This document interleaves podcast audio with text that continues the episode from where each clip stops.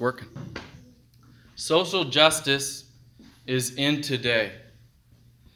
Can't go anywhere on social media without hearing somebody's uh, com- uh, complaint, somebody's tirade about something, awareness on some kind of an issue. Um, but are we going about doing justice the right way?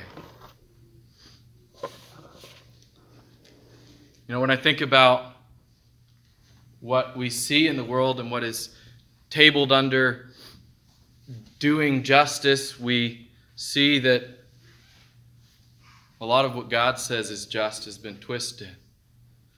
What is good is called evil, and what is evil is called good. You think as simple as the example of abortion and the whole LGBTQ deal. We have something that God says is wrong being called good. And then another thing that God says is, is evil is, is called good. More apt to speak out for the, the unjust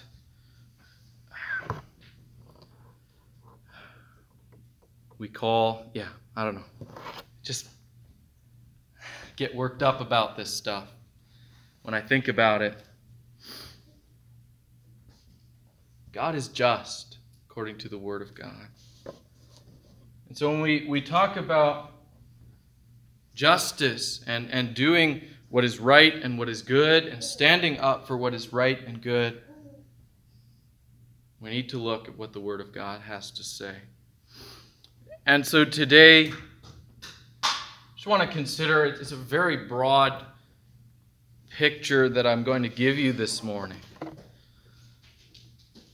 But I want us to consider what God has to say about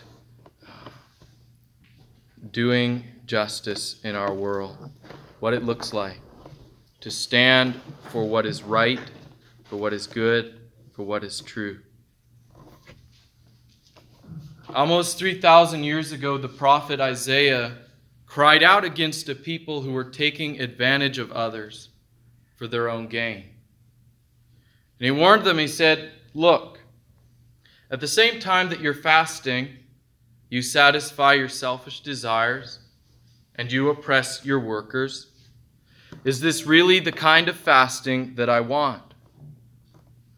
Do I merely want a day when people humble themselves? when they stretch out on sackcloth and ashes? Is that really what you call a fast, a day that is pleasing to the Lord? No. This is the kind of fast that I want. I want you to remove the sinful chains, to break away the ropes of the burdensome yoke. I want you to share your food with the hungry and to provide shelter for the homeless and the oppressed. When you see someone naked, clothe them. Don't turn your back on your own flesh and blood. These are the words of the prophet Isaiah in Isaiah 58, verses 3 to 8. The prophet told them what God expects of his people. He warned them to stop oppressing one another to stop using the excuse of religiosity and their fasting to cover up their sin. Around that same time, the prophet Micah wrote, He has told you, O man, what is good. And what does the Lord require of you but to do justice and to love kindness and to walk humbly with your God? Micah 6, verse 8. Here again, God made his will clear to the, his people, but the people would not listen. By the time we get to the prophet Jeremiah, there's no going back. God told Jeremiah, Stop praying for these people, for I am going to destroy them. And that's what he did. He judged the nation of Judah. But I thank God that he also kept his promise to preserve a remnant of people who would remain faithful to him. Our God is a just God, but he is also a God of mercy. You may be wondering what all this has to do with the book of Nehemiah. That's what we've been going through together. I mean, isn't Nehemiah about rebuilding a wall? Well, it is and it isn't, because beyond building a wall,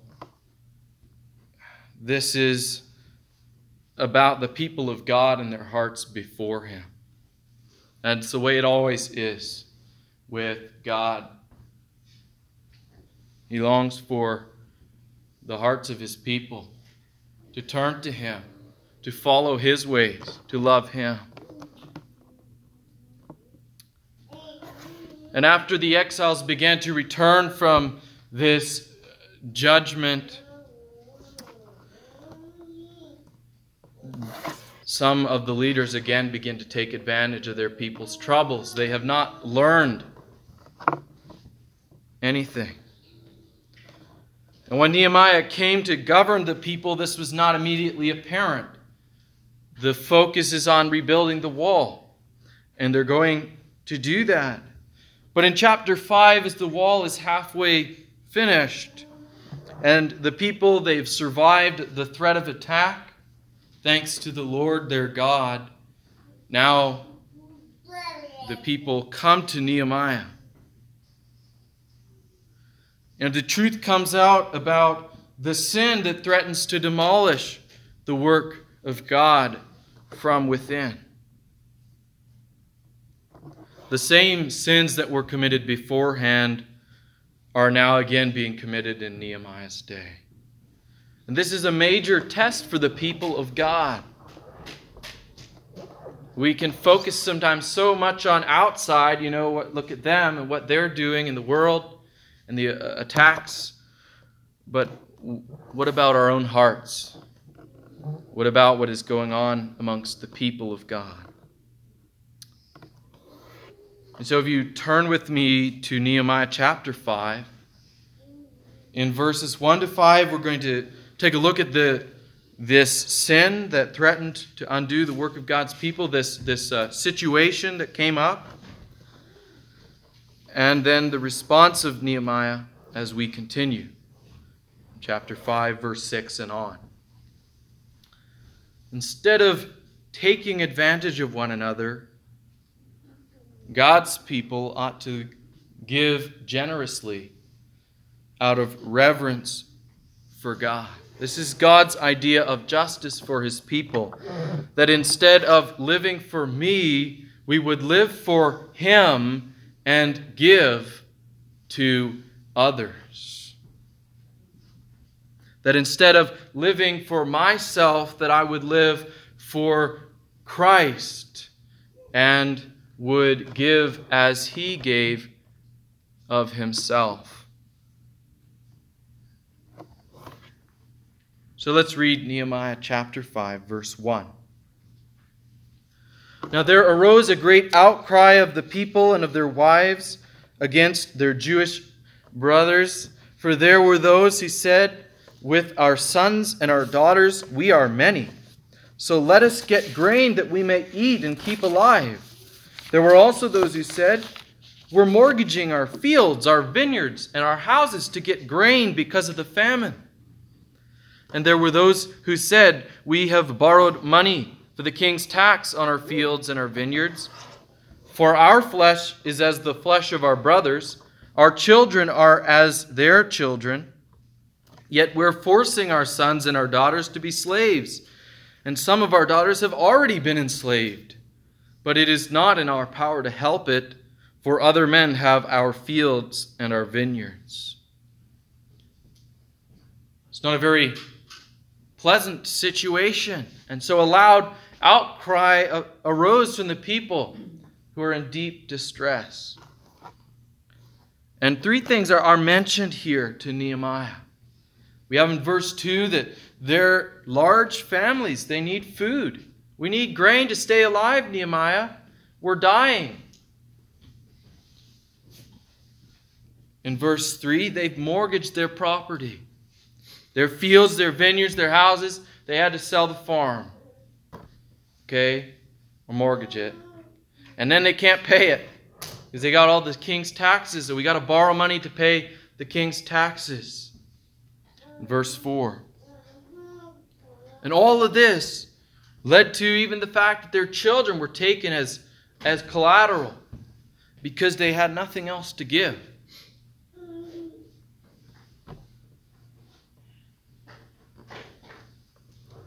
What might have begun as a famine and, and high taxes and some things that maybe the leaders of Judah could not control ended in starving families that were taken advantage of by their own people. Now, this greatly angered Nehemiah. This is unjust.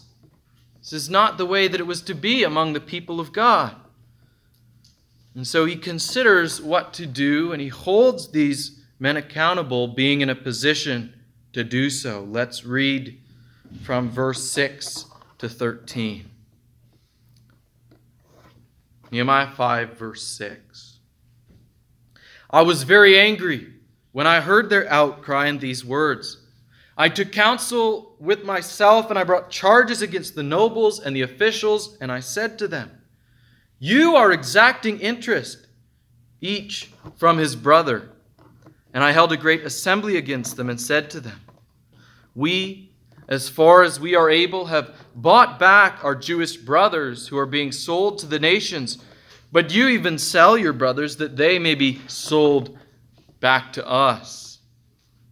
They were silent and could not find a word to say. So I said, the thing that you are doing is not good. Ought you not to walk in the fear of our God to prevent the taunts of the nations, our enemies? Moreover, I and my brothers and my servants are lending them money and grain. Now let us abandon this exacting of interest.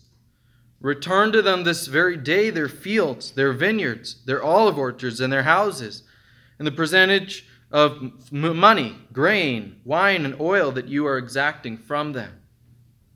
Then they said, We will restore these and require nothing from them. We will do as you say. And I called the priests, and I made them swear to do as they had promised. I also shook out the fold of my garment and said, So may God shake out every man from this house from his house and from his labor, who does not keep this promise. So may he be shaken out and emptied. And all the assembly said, Amen. And they praised the Lord. And the people did as they had promised. Amen. It's pretty pretty awesome that the way that it ended. But it didn't begin so greatly. Nehemiah sees this problem and, and he is angered. The word there, it's a strong word. This is not, you know, uh, oh, I'm sorry. He was upset. And rightly so. But he does not act rashly either. There is such a thing as being angered and yet, and rightly angered, and yet acting wrongly. And so he takes thought. He thought about the matter. And he does act on his anger. But he acts in a way that is in accordance with God and his word.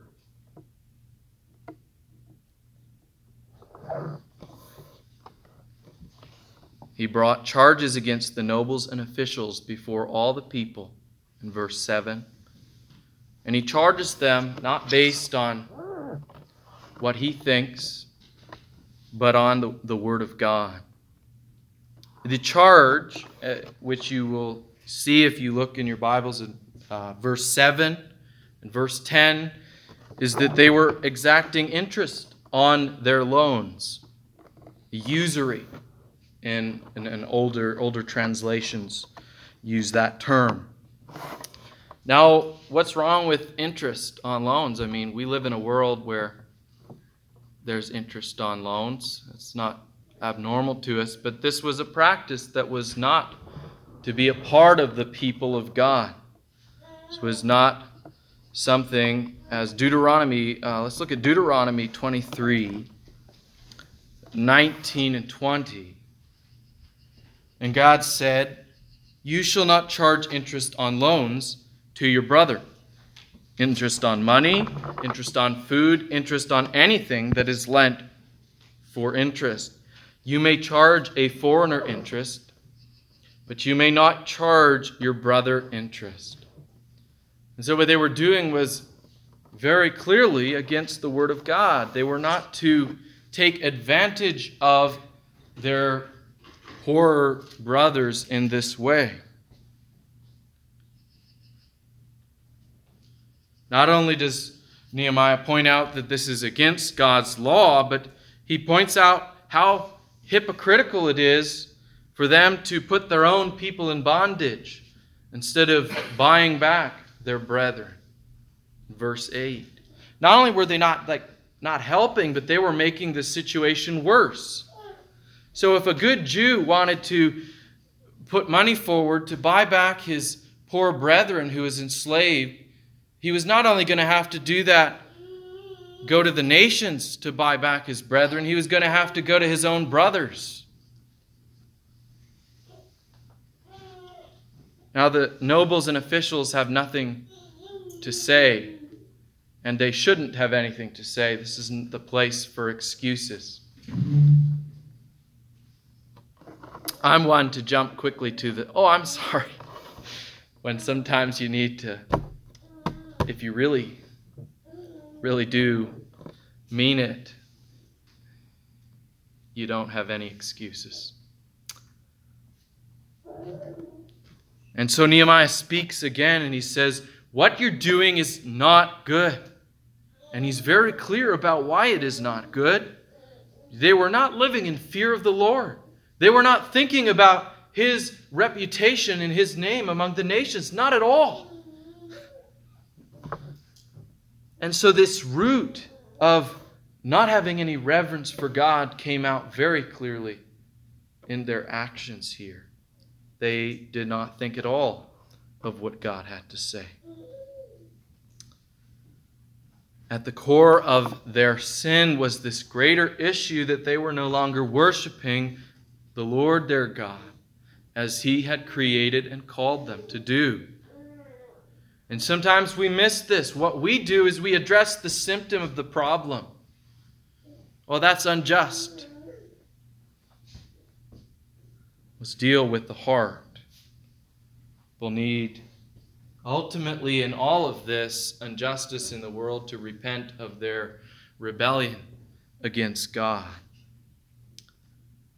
For the people of God were no longer representing God as holy for they had made his name a reproach among the nations. And so Nehemiah urges them to return everything.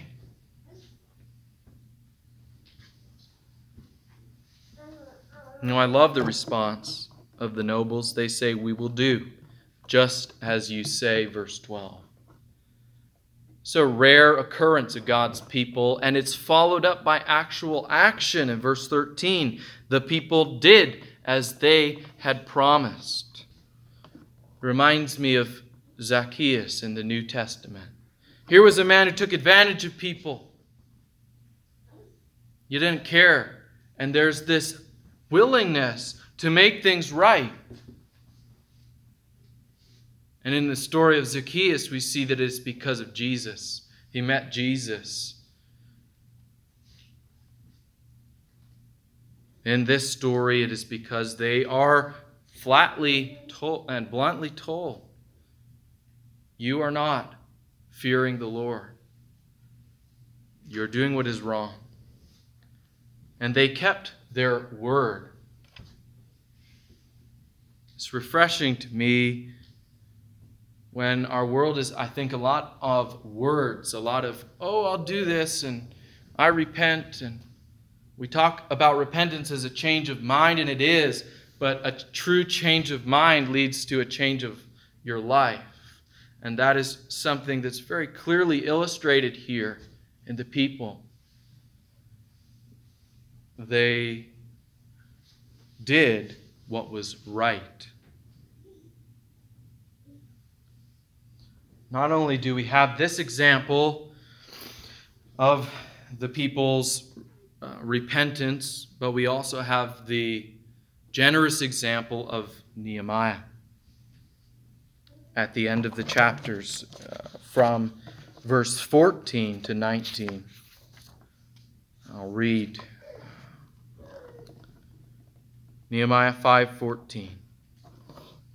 Moreover, from the time that I was appointed to be their governor in the land of Judah, from the 20th year to the 32nd year of Artaxerxes the king, that 12 years, neither I nor my brothers ate the food allowance of the governor. The former governors who were before me laid heavy burdens on the people, and they took from them for their daily ration 40 shekels of silver. Even their servants lorded it over the people. But I did not do so because of the fear of God. I also persevered in the work on this wall, and we acquired no land. And all my servants were gathered there for the work. Moreover, there were at my table 150 men, Jews and officials, besides those who came to us from the nations that were around us. Now, what was prepared at my expense for each day was one ox and six choice sheep and birds, and every ten days all kinds of wine in abundance. Yet for all this I did not demand the food allowance of the governor, because the service was too heavy on this people. Remember for my good, O my God, all that I have done for this people.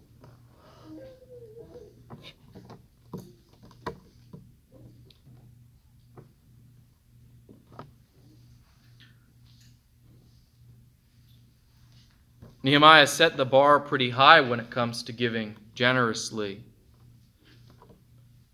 He had every right to take the food allowance of the governor, but he and his companions and officials also, which says something about his leadership, they also took nothing.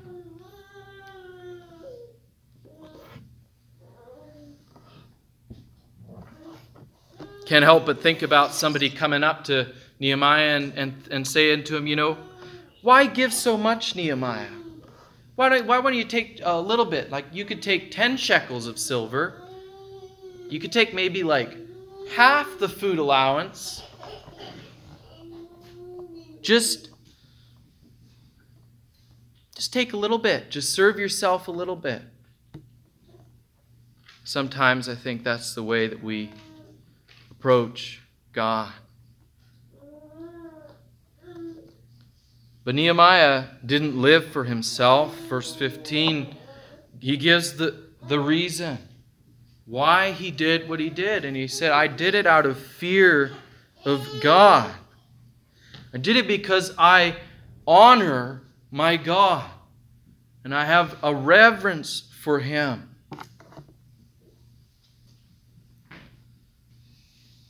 This is the right motive for doing good. We may not take advantage of someone, but what is our motive for that? Is our motive to please God? And Nehemiah ends, he prays that God would remember him for the good that he had done. Now, did God remember Nehemiah? He did. In fact, we have the book of Nehemiah in this chapter as a wonderful testimony that God regards the generosity of his people and their hearts of reverence for Him with delight. Instead of taking advantage of one another, God calls us to give generously out of all that He has given to us. I want to focus very briefly on three thoughts that flow from the text.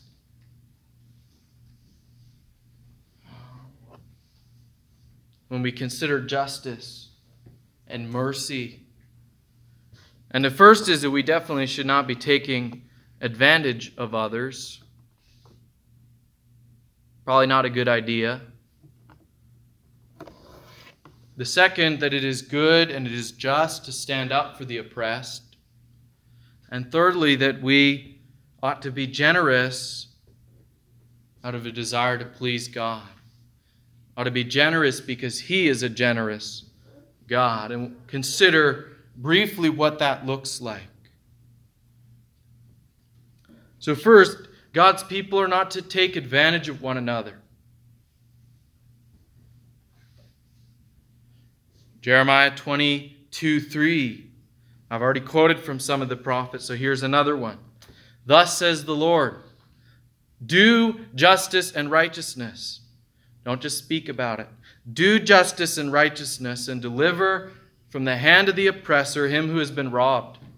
And do no wrong or violence to the resident alien, the fatherless, the widow, nor shed innocent blood in this place.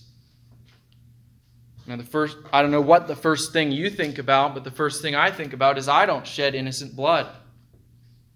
But what did Jesus say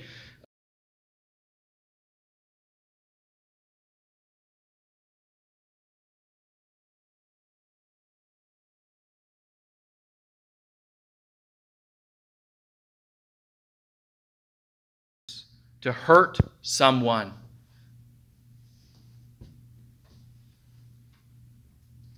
We, I think, do this in more subtle ways. We think to ourselves, like David, well, I didn't take that poor man's one ewe lamb. But what else do we do? What sins do we commit in our own hearts against others? You know, I think a lot of times we, we may approach our relationships, and, and sometimes we think about what we can receive out of that rather than what we can give. Our good deeds can be done with selfish motives instead of to please God. Maybe we give time or money or, you know, we even are a listening ear. We're present with people, but we only do it when it's comfortable for us. Is that what God calls us to? To put our own comfort ahead of helping someone else. I believe these things are equally unjust, and quite often they're a matter of the heart and the motive in what we do. It's important to consider these things. So we're representing a God of justice and mercy. Do we represent Him in our attitudes as well as in our deeds? Instead of thinking about what we can get out of our relationships with others, and start thinking about what we can give. Jesus said it is better to give than to receive. I know receiving something in and of itself is not taking advantage of someone. What are we desiring in our receiving? God's people are not to take advantage of one another. So consider your heart. As I think about these things, I, I pray Search me, O God, and know my heart. See if there may be any wicked way in me. As my desire is, is not only to, to avoid the, the obvious things, but to represent Him from in all things, even if it's hidden from others. Now, Nehemiah stood up for the oppressed. He did something about it. Now, he, he was the governor of the land, so I, I hope he would do something and have the ability to do that. But all of God's people were called to this same call. I began with a quote from Isaiah 58. What was it that God desired? What was the religious devotion, the fast that God desired from the people? It was that they stop oppression, that they feed the hungry, clothe the naked, shelter the homeless, that they take care of one another in, in essence, rather than taking advantage of them. God's people are a people who are to promote and facilitate and live justice and mercy. And why is that? Because He is merciful and just.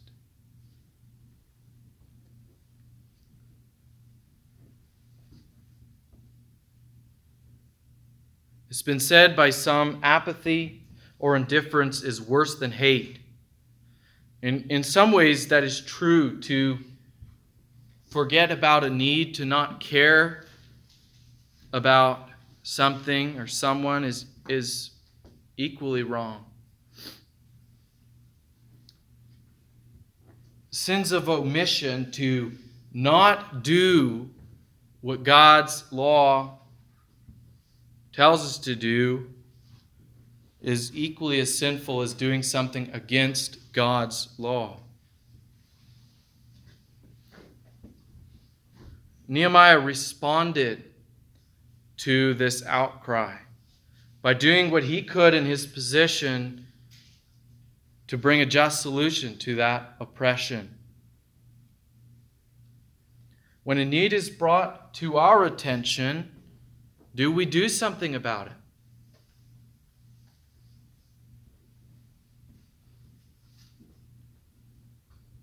Let's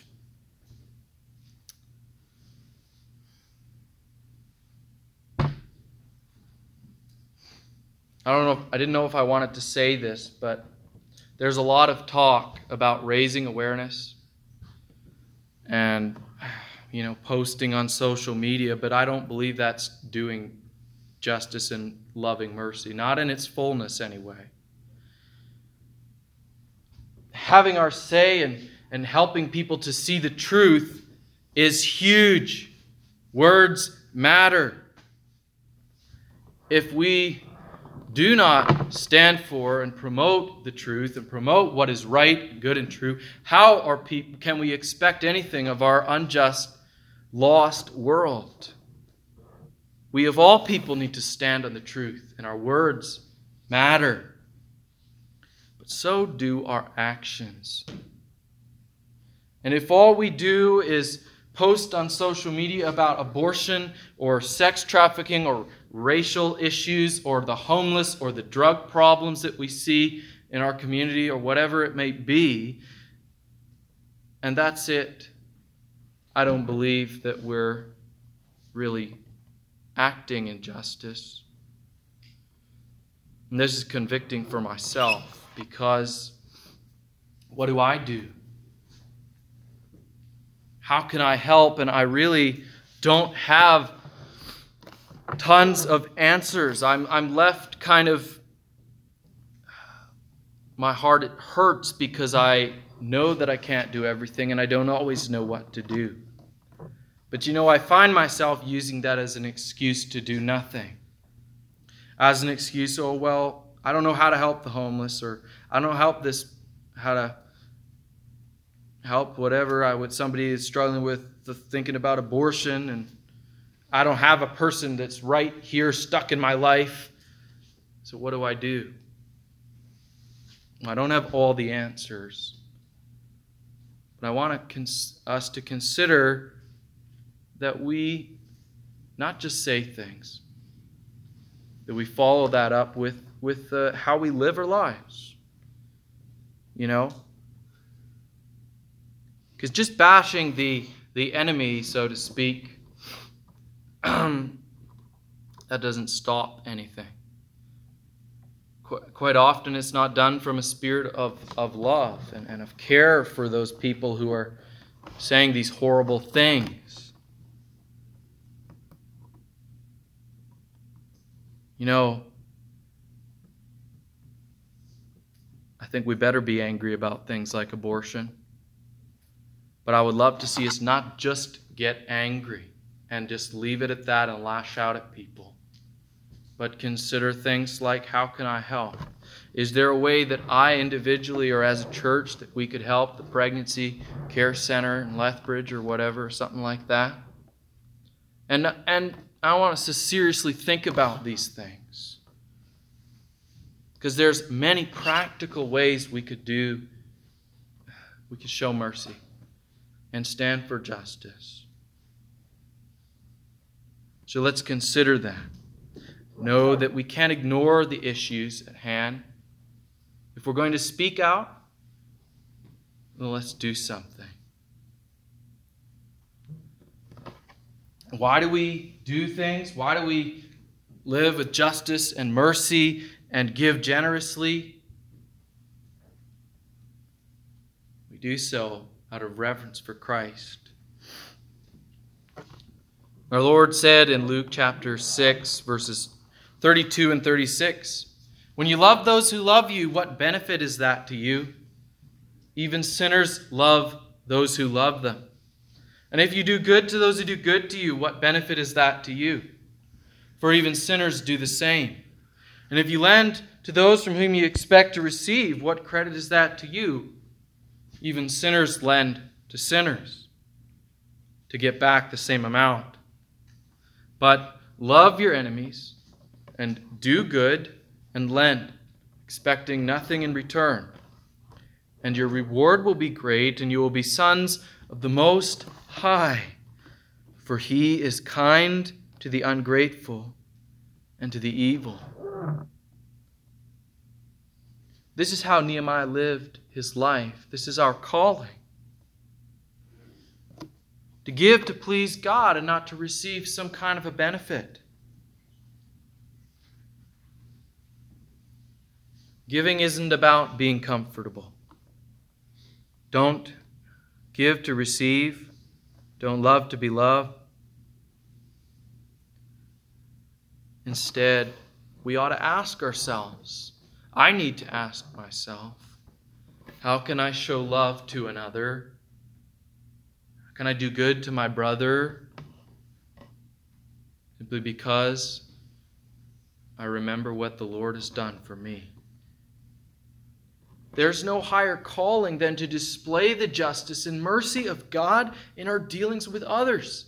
This is what we were created for, to reflect His image. And his character.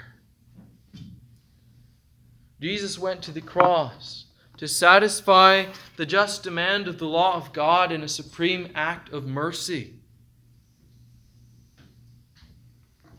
So if we claim to be a follower of Christ, we don't have a lot of excuses. We're not of those who take advantage of others' troubles, those who give only to receive. Rather, we're of those who have been redeemed to give generously out of reverence for Christ. To take thought on these matters. To stop and consider whether we are truly living to please God. Instead of living for ourselves, God calls us to live a life of justice and mercy for Him. I want to ask next week for testimonies of how God has worked in your heart. a way in which either you were able to or you are committing to reflect God's justice and mercy in your relationships with others. And this may be simple as starting it in, in your heart and, and home. Am I a merciful parent or sibling? What does justice look like in, in our hearts? Consider these things. Justice is about not taking advantage of others. And it is about standing up for those, uh, for what is right, for what is good, true.